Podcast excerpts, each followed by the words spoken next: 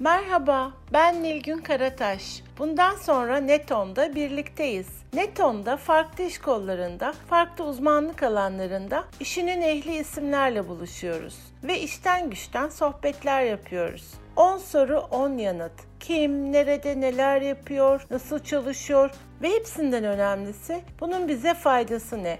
Dinleyip öğreneceğiz. Abone olun, birlikte dinleyelim, birlikte öğrenelim. Neton'da ilk konuğumuz Aylin Karataş. All Study yurt dışı eğitimin yöneticisi. Aylin Karataş bize başka ülkelerde eğitim almanın kapılarını açıyor. Bakalım bunu nasıl yapıyor? Hadi öğrenelim. Yanımıza hoş geldiniz. Öncelikle sizi tanıyabilir miyiz? Yurt dışı eğitim danışmanı olmak için neler yaptınız bize kısaca anlatır mısınız? Öncelikle hoş buldum Nilgün Hanım. Ben de size işlerinizde olduğu gibi podcast yayıncılığında da başarılar diliyorum. Şimdi bana gelince üniversiteyi önce Amerika'da okudum. Ardından Amerika, Kanada ve Avustralya'da yaşayıp çalıştıktan sonra Türkiye'ye döndüm. Bu süreçte edindiğim deneyimleri de herkesle paylaşmak istedim. Benim yurt dışındaki öğrenciliğim 1997 yılında başlamıştı. O zamanlar Taksim'de sadece bir hanım vardı ve tek gerçek bilinen yurt dışı eğitim firması oydu. E, yurt dışı eğitim danışmanlığı da birkaç turizm firması tarafından yapılıyordu. Benim bildiğim o yaşlarda oydu. Ben Amerika'da öğrenciliğim süresinde okuduğum üniversitede Uluslararası Öğrenci Ofisi'nden danışman hocam bana Amerika'da okumak isteyen Türk arkadaşlarını yönlendirebilirsin demişti. Akşamları ders yaparken o zamanlar benim admini olduğum Mezun Forum diye bir platform vardı. Orada USA Türk diye bir oda açmıştım. Amerika sever Türk arkadaşlarla tanışıyor. Onlara sabahlara kadar Amerika'yı okul hayatımı anlatıyor. Onları üniversitedeki hocama yönlendiriyordum. O da aracılığımla okula gelen Türkler sayesinde benim üniversitemden burs almamı sağlıyordu. Tabii o zamanlar ben profesyonel yurt dışı eğitim danışmanlığı yaptığımın farkında bile değilim. Beni ne kadar çok seven bir danışman hocam var diye saf yani kendi kendime mutlu oluyordum. Sonra gel zaman git zaman tabii üniversite bitti artık çalışıyorum profesyonel. Türkiye'ye 2005 yılında kısa dönem bir tatile geldim. Taksim'e gezmeye gittim. Bir baktım her yer yurt dışı eğitim danışmanlığı firması. Ben şok. Demek ki inanılmaz talep var. Demek ki herkes gerçekten geliyormuş yurt dışına. 2006'da işim gereği Avustralya'ya atandığımda birdenbire çok alakasız, şans, kader, talih ne dersiniz deyin işte işimin dışında kendimi yurt dışı mesleğinin içinde buldum ve profesyonel olarak çalışmaya başladım. Önce bir üniversitenin Asya Pazarı Marketing Manager olarak başladım. Sonra SS Student Agency'de kendime bir masa kiraladım ve sadece Türk öğrencilere Avustralya'ya getirmeye başladım. 2010 yılında Avustralya TEF okullarına 2009'da olabilir çok pardon. TEF okullarına yabancı öğrenci alımını iptal edince otomatik olarak Türk öğrenci sayımıza kısıtlandırma getirilmiş oldu. Böylece bu çok sevdiğim mesleğimi Türkiye'de yapmaya karar verdim. Döndüm ve İstanbul'da kendi ofisimi açtım. Çünkü artık zaman öyle bir zamandı ki sadece Türkiye'den Avustralya'ya öğrenci getirmek değil, Türkiye'den benim çok iyi bildiğim Amerika, Kanada'ya da öğrenci gönderebileceğime inanıyordum. Yani döndüm, kendi ofisimi açtım. Kendime kısaca diyebilirim ki yurt dışı eğitim danışmanı olarak ben hem mektepli hem de alaylıyım. Şimdi Amerika, Kanada, İrlanda, İngiltere, Avustralya, Malta, Yeni Zelanda ülkelerine yani ana dili sadece İngilizce olan ülkelere İngilizce dil okulları, lise, sertifika, diploma, üniversite, yüksek lisans kayıtları alıyorum. Öğrencileri yerleştiriyorum. Bu arada eğitimin dışında Amerika Work and Travel, Amerika Paid Internship sadece turizm alanında, İrlanda, Kanada, Avustralya, Malta'ya da Work and Study yapıyorum.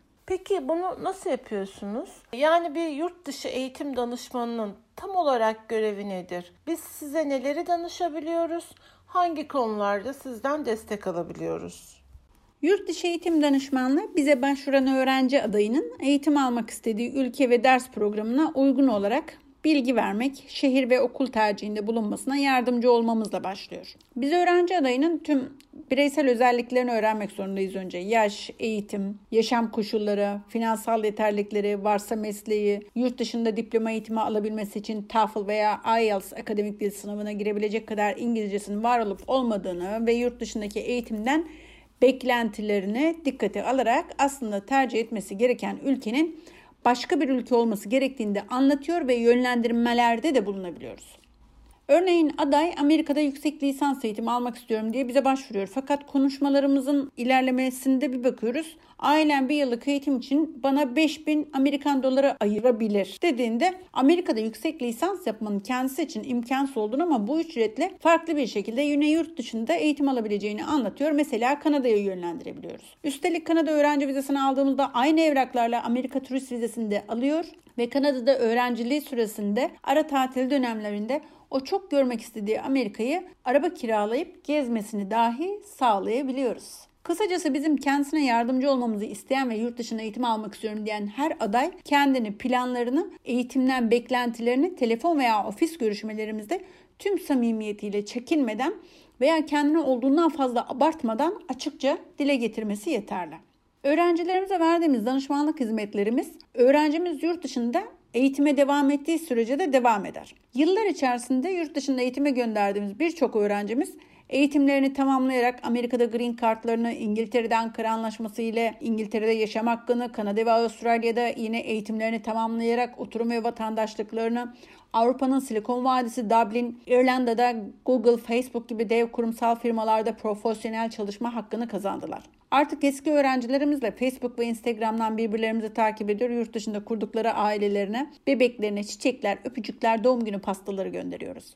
Öğrencilerimizin başarısı bizlere her zaman gururlandırıyor. Bu yüzden onları takip etmekten inanın biz de çok mutluluk duyuyoruz. Zaten mesleğimizin sürekliliğini sağlayan en önemli etken word of mouth yani tavsiye ve önerilerle kulaktan kulağa ismimizin yayılması. Ha, bu sürede başarımdan yükselişimden hoşlanmayan birileri büyük pastayı bölüşmek istemeyen birkaç firma da oldu. Yurt dışında eğitime gönderdiğimiz ve tüm iyi niyetiyle, sosyal çevresiyle adımı paylaşan kuzenlerini, yeğenlerini, arkadaşlarını bana yönlendiren mutlu öğrencilerimizin yanında birçok kötüler de türedi yani. Yurt dışı eğitimde hem mekteple hem alaylı olmam yurt dışında eğitime gönderdiğim öğrenci sayımdaki çokluğum gizli düşmanlar yarattı ve hatta çekinmediler ofisimize isimsiz arayıp 20 TL'ye 5 dislike atıyoruz dahi dediler. Hiçbir firmayla, hiçbir şahısla uğraşmadım. Zaten bunları düşünecek kadar hiç vaktim de olmadı. Bildiğimden de vazgeçmedim. Tüm sakinliğimle ben şu an yani bu pandemi döneminde dahi işimizi yapmaya devam ediyorum. Pandemi döneminde Kanada kapıları açık olan tek ülke. Tam da bu dönemde bize başvuru yapan öğrenci adayımıza gel zaman kaybetme amaç önce zaten İngilizce öğrenmek değil mi? Diploma eğitimi öncesine gel Kanada'da hemen İngilizce dil eğitimine başlayabilirsin önerisinde bulunuyoruz. Veya yurt dışındaki dil okullarının tüm online ders vermeye başladılar. Haftalığı 100 dolara. Online eğitimlere de hemen başlayabilirsiniz diyoruz. İyi bir yurt dışı eğitim danışmanı öğrenci adayına alternatif üretebilendir. Devreye hemen B planı, C planı sunabilendir. Bunu öğrenci adayına en güzel yönleriyle anlatabilendir. Çünkü biliyoruz ki eğitim kutsaldır. Çok güzel ama bunun bir kriteri ya da kriterleri var değil mi? E, yurt dışına eğitime göndereceğiniz adayları nasıl seçiyorsunuz? Her yurt dışında eğitim almak istiyorum diyen bu eğitimi alabiliyor mu? Aslında bu sorunun cevabını biraz sanki daha önce verdiğim gibi hatırlıyorum. Ama tekrardan söyleyeyim. Şimdi All yurt dışı eğitim ile yurt dışına gidecek öğrenci profilimizin çoğu tavsiye üzerine gelmiş eski öğrencilerimizin arkadaş ve akrabaları. Bunlar %60'ını oluşturuyor. %40'ı internet datasından düşen adaylardır. Web sitemiz gerçekten bir kütüphane niteliğinde. Sürekli de güncellenir. Bu nedenle Amerika, Kanada, İngiltere, İrlanda, Avustralya, Malta hakkında bir arama yaptığınızda bizi Google'da ilk sıralarda görebilirsiniz. E, bu yüzden her gün web sitemizden yüzün üzerinde online başvuru gelir. Her birine tek tek dönebilmemiz tabii ki mümkün olmuyor çoğu zaman. Çünkü forma kendileriyle ilgili açıklama yazmaları gerektiğini zaten formun kendisi belirtiyor. Kendileri hakkında açıklamada bulunan formlara her türlü telefonla dönüş yapılır. Muhakkak. Yaşı, Türkiye'deki mevcut eğitimi, mezun ise çalışıyorsa mesleği, hangi ülkede ne eğitim almak istediği, yurt dışında eğitime ne zaman gitmek istediği, yurt dışı eğitim için ne kadar bütçe ayırabildiği. Bunlar bizim için, yani bizim öğrenmemiz için en önemli gereken altı kriter. Keza henüz lisede öğrenci olan birçok genç arkadaşımızın bize yurt dışında work and study veya yurt dışında yüksek lisans sormasıyla bile karşılaşabiliyoruz. Konuşmamızda aslında yanlış bir soru sorduğunu kendisinin liseyi bitirdiğinde önce üniversite okuması gerektiğini anlatıyor. Üniversite ücretlerini aktarıyoruz. 18'den küçükse yaşı bir aile büyüğünün telefonunu rica ediyoruz. Ailesiyle görüşüyoruz. Aslında web üzerinden başvuru yapanlarla telefon konuşmamızda dahi öğrenmemiz gereken 6 anahtar sorunun cevabını aldığımızda Biz adayın o anki enerjisinden yurt dışına gidip gidemeyeceğini dahi anlıyoruz. Telefon ve e-mail ile bilgilendirmemizi yapıyoruz. Pandemi nedeniyle tüm ofis görüşmelerimizi tamamen iptal etmek zorunda kaldık. Telefon, WhatsApp, Zoom üzerinden görüşmelerimizi devam ettiriyor ve okula kayıt aşamasına geçiyor. Yine online olarak ilgili ülkenin vizesine başvurusunu yapıyor. Vize başvurusu için parmak izi randevusunu alıyoruz. Vizemizi de alır almaz okulun ücretinin tamamen ödenmesi, konaklama organizasyonu, ucuz uçak bileti alımı ile ilgili destek, hava alanı karşılama transferinin ayarlanması ve en son olarak da yarım saatlik telefonla uçuş ve varış oryantasyonumuzu yapıyoruz. Öğrencimiz hafta sonu yaptığı uçuşu sonrasında henüz hava alanına inmişken ve hatta valizini almışken bize bir WhatsApp'tan foto ve mesaj gönderiyor. Ben sorunsuz indim. Toronto'dayım. Los Angeles'tayım, Sydney'deyim, Dublin'deyim diyor. Bunlar bu arada bizim en fazla gönderdiğimiz öğrencilerin şehirleri. O mesajı al, alınca biz de rahatlıyoruz. Bir de konaklama evine giriş yaptığında mesaj atmasını istiyoruz. Ayrıca pazartesi günü okula girdiğinde bize bir fotoğraf göndermesini istiyoruz. Bir ay içinde de bizimle çalışmaktan mutlu musun? Bunu iç cümle ile bize yazar mısın diyoruz. WhatsApp'tan geliyor mesajımız. Fotoğrafını Instagram ve Facebook'ta kullanma iznimizi de öğrencimizden aldıktan sonra sosyal medyada öğrencimizin yorumu olarak kullanıyoruz. E, öğrencimiz mutlu, biz ondan daha mutlu. Daha ne olsun? Anlaşılan e, yurt dışında eğitim denilince birçok seçenek var. Bütün yurt dışı eğitim firmaları dünyadaki tüm ülkelere öğrenci gönderebilir mi? Sadece Fransa çalışan var, sadece Polonya çalışan var, sadece 18 yaş altı çocuk ve gençleri yaz tatiline bir aylığına yurt dışı yaz kamplarına gönderen acenteler de var. Aslında herkes kendine hangi ülke ve programda uzman hissediyorsa o ülkeye öğrenci yerleştiriyor diyebiliriz. Yine de çoğu zaman şöyle bir durumla da karşılaşıyoruz. Mesela ben Polonya, Rusya, Ukrayna çalışmıyorum. Fakat web sitemizden başvuru yapmış birisi bu adayı arıyor. Maalesef çalıştığımız ülkeler içerisinde olmadığını belirtiyoruz. Eğer bu aday bize eski bir öğrencimizin tavsiyesi üzerine gelmişse o zaman yardımcı olmak için Polonya'da eğitim işlemlerini de üstleniyoruz. Partner, sevdiğimiz, güvendiğimiz acent arkadaşlarımızla paslaşabiliyoruz. Eğer bir yurt dışı eğitim acentesi hem İtalya hem Almanya hem Bulgaristan hem Amerika hem Rusya hem Suudi Arabistan ülkeleri yani birbirine tamamen zıt ülkelerle aynı anda çalışıyorum diyorsa emin olun hiçbirini doğru yapmıyordur. Yapamıyordur ki.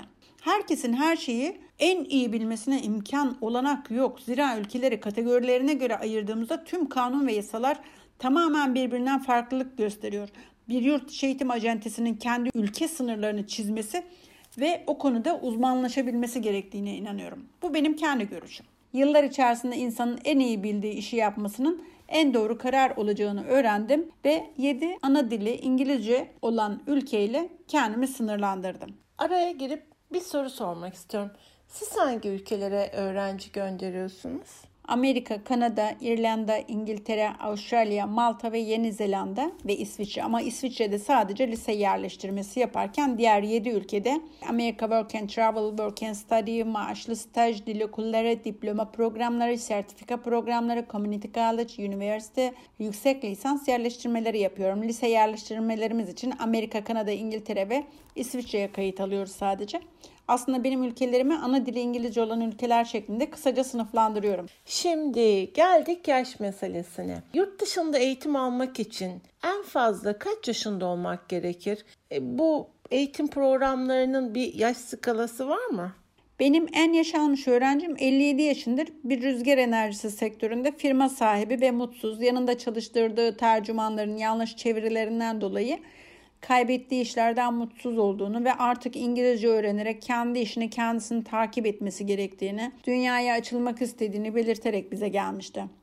Tabelamızı tesadüfen görüp bir cesaretle kapımızdan girdiğini, kendisinin aslında bu konuda umutsuz olduğunu belirtince bu samimiyeti karşısında konuşmalarımız sadece bir sohbetle başladı ve iki ay içerisinde Amerika'da bir kolejde dil okuluna kayıt etmiş oldum kendisine. 9 ay üstelik akademik İngilizce dil programına kayıt oldu. Yani sabah 9, öğlen 3'e kadar. O kadar yoğun.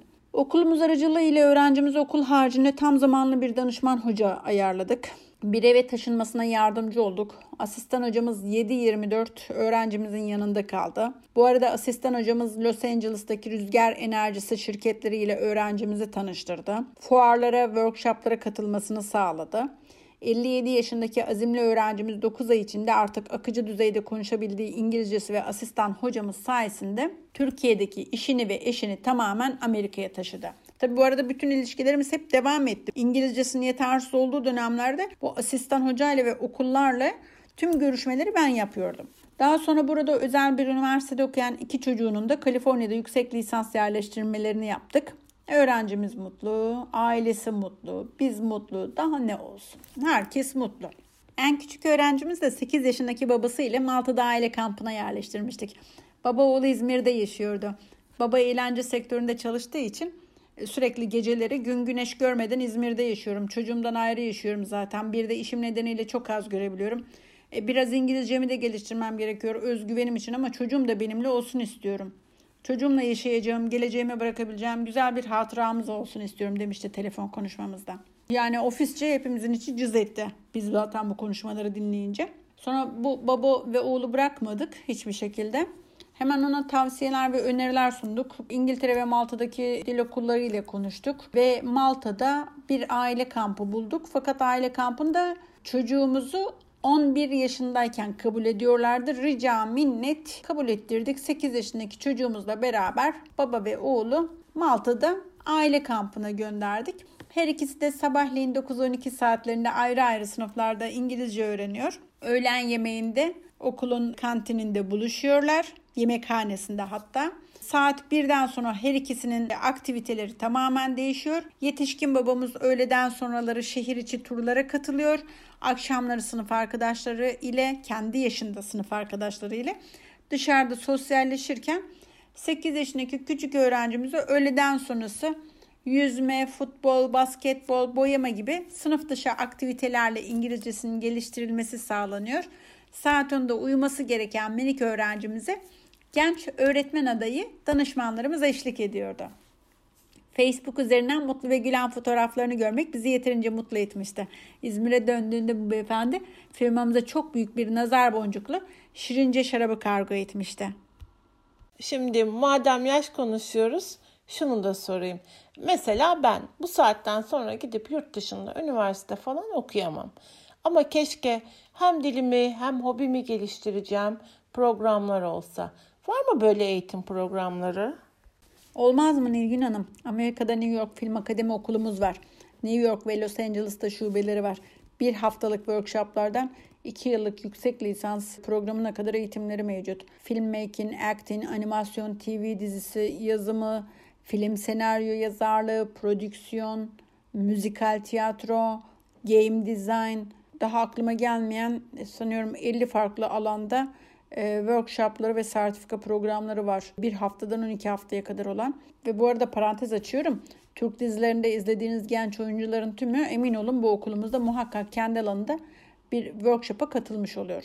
Ayrıca Miami ve New York'ta yeni bir çalıştığımız okulumuz var. Bu okul İngilizce dilini öğretirken beraberinde İngilizce ile dance, fashion, müzik, coding, kodlama, fotoğrafçılık, acting ve filmmaking dersleri de veriyor. İtalya'da İtalyanca öğrenirken kültür kursları dediğimiz müzik, sanat, moda ve tasarım kursları, şarap kurslarına katılmanız mümkün. İspanya'da İspanyolca öğrenirken flamenko, pastacılık, tapas yapımı, sangria yapımı gibi mini workshoplarımız var. Üstelik adaylarımız minimum 6 kişilik kendi grubunu oluşturarak bize gelebiliyor bile. 50 yaş üzeri için özel açılmış sınıflarımız dahi var İspanya'da. Yıllık izninizin bir ayını İspanya'da geçirmek ve basic İspanyolca öğrenmek İspanya kültürüne merak duyanların kendilerine verecekleri en güzel hediyedir. Ben böyle düşünüyorum. Ama tabii ki Türkiye'nin genel ortalamasına bakarsak yurt dışında eğitim için yaş grubumuzu hemen hemen hepsi üniversite öğrencisi veya üniversite mezunu olan 18-33 yaş arası gençlik diyebilirim. E, gelelim bizim gençlerin tercihlerine. E, bizim gençler en çok hangi ülkeye, hangi programlara rağbet ediyor? Ben ana dili İngilizce olan ülkelerle çalışmayı tercih ettiğim için Nilgün Hanım İngiltere ve Amerika tüm zamanların en vazgeçilmezi diyebilirim. Tabii bu benim portföyümde olanlar. Amerika'da eğitim almak neredeyse her Türk gencinin ilk hayali. Ama tabii bir de gerçekler var şimdi bir tarafta da. İngiliz sterlini ve Amerikan dolarının TL karşısındaki değeri nedeniyle Amerika diye bize gelen kendini Kanada'da buluyor. Bize şartsız koşulsuz %60 gençlik Amerika diye geliyor. Okey ben de istiyorum Amerika'ya gideyim hemen şimdi yaşayayım. Ama şartlar neyi gösteriyor o önemli. Kanada'da bir devlet kolejinde 2 yıl süren Co-op Postgraduate Diploma programına katıldığında eğitim süresi boyunca yasal olarak çalışma izni verildiği için çalışabileceğini, yaşam masraflarını karşılayabileceğini, üstelik program gereği ilgili kolejin onu aldığı eğitim dalına uygun mesleğini yapmak üzere bir maaşlı staja yerleştireceğini, 2 sene sonunda mezuniyet diplomasını alır almaz 6 ay maksimum 8 ay içinde Kanada oturumunu alabileceğini anlatıyoruz. Bunu duyan aday 2 ay içerisinde kendini Kanada'da buluyor zaten. Bir de İngiltere'de dil okuluna gitmek istiyorum diye gelen profiller için söylüyorum. Onları da İrlanda'da Work and Study programını anlatıyoruz. İrlanda'da İngilizce öğrenirken 8 ay süresince Work and Study yapabileceklerini yani 8 ay boyunca İngilizce öğrenirken yasal olarak da çalışabileceklerinden bahsediyoruz. Onlar da İrlanda'ya gitmiş oluyor. Kısaca şu an mali koşullar nedeniyle Kanada ve İrlanda başa baş gidiyor diyebiliriz. E, bu işin bir modası, bir trendi de var mı? Popüler ülkeler, popüler ders programları, yıldan yıla değişir mi böyle şeyler? Evet var Nilgün Hanım. 95-99 yılları arasında Malta'da İngilizce dil okuluna gitmeyen Türk genci kalmamıştı. 1999-2005 arası Malta gibi küçük bir adaya karşı 50 eyaletlik Amerika'da eğitim patlaması yaşandı. O dönemde neredeyse Amerika'ya gitmeyen hiç kalmamıştı. Sonra 2005-2010 yılları içerisinde Avustralya dil okulları ve sertifika programları taban yaptı. Üstelik o dönem Avustralya'ya gidecek öğrenci 30 yaşında dahi olsa lise mezunu olması dahi yeterliydi Avustralya için. Herkesi 2 yıllık e, TEF dediğimiz devlet kolejlerinde aşçılık ve kuaförlük bölümüne kaydediyorduk. Avustralya göçmenliği almanın neredeyse tek yolu bu iki eğitimi almak gibi bir şeydi çünkü. Şimdi kalktı tabii bu programlar. Hatta en zor vize türlerinden biri oldu Avustralya. Avustralya'da bu teyifler kapatıldı. Tam bir sene sonra Kanada'da devlet kolejlerini öğrendik. Türk insanına bu Kanada göçmenlik başvurusu için en uygun program olduğunu anlatmaya çalıştık. Olmadı. Anlayabilene artık. Kanada'ya bu programla giden gidene şimdi son 2 yıldır 50 dairelik bir siteden en az 3 daire ailecek gidiyor. O kadar çok. Düşünün artık. E, bir de 2016'da İrlanda Eğitim Bakanlığı biz yurt dışı eğitim acentelerini İrlanda'ya davet etti Nilgün Hanım. O dönemin başbakanı Enda Kennan'ın da katıldığı çok büyük bir protokolle İrlanda Work and Study programı bizlere tanıtıldı. O sene 2016'da fuarlarda ve ofisimizde hayatımız bu programı anlatmakla geçti. İrlanda'nın adını sadece Erevizyon şarkı yarışmasına duyan Türk gençliği önce bu ülkeyi kabul etmedi. Hatta çoğu İzlanda ile karıştırdığı için buzlar altındaki ülke mi orası diyordu. Oysa şimdi İrlanda'nın muhteşem indirimli dil okulları ve İngilizce öğrenirken yasal çalışma izni vermesi, okullarımızın öğrencilerimizi işe yerleştirebilmesi, İrlanda halkının Osmanlı tarihimizdeki dostluğundan gelen tertemiz bir milliyetçilik duygusuyla Türk öğrencilerimizi çok sevmesi, İrlanda'da İngilizce eğitim alma konusunda yurt dışı eğitim dediğim top ülke konumuna getirdi. Henüz yeni üniversite mezunu İngilizcesi yetersiz olduğu için İstediği güzel işi bulmakta zorlanan, ailesine de yük olmak istemeyen yeni gençlik 6 ay İngilizce dil okulunu 1180 euroya yani 10.700 TL'ye alabiliyor bu ülkede. Üstelik 6 aydan sonra İrlanda devleti yine Türk öğrencimizi geri göndermiyor. Ekstra 2 ay daha İngilizce dil okuluna gitmeden yasal olarak tam zamanlı çalışma ve yaşama hakkı veriyor. Sonuçta öğrencimiz okula gitmeden Düşünün yani ekstra 2 ay daha para yapma ve pratik yapma hakkına sahip oluyor İrlanda'da. Sonuçta öğrencimiz Türkiye'ye döndüğünde mükemmel bir İngilizce ile dönüyor. Ve İrlanda'daki eğitimi boyunca tüm yaşam masraflarını da ailesine yük olmadan kendisi karşılayabiliyor. E bundan öte daha ne olsun? E, Şam'da kayısı deyimini tam olarak burada kullanmam gerek galiba. Yani şu an benim kendi ofisimden baktığımda yurt dışı eğitimi Kanada ve İrlanda başa baş gidiyor. Eğitimden söz ediyoruz ama bu işin bir de konaklama kısmı var.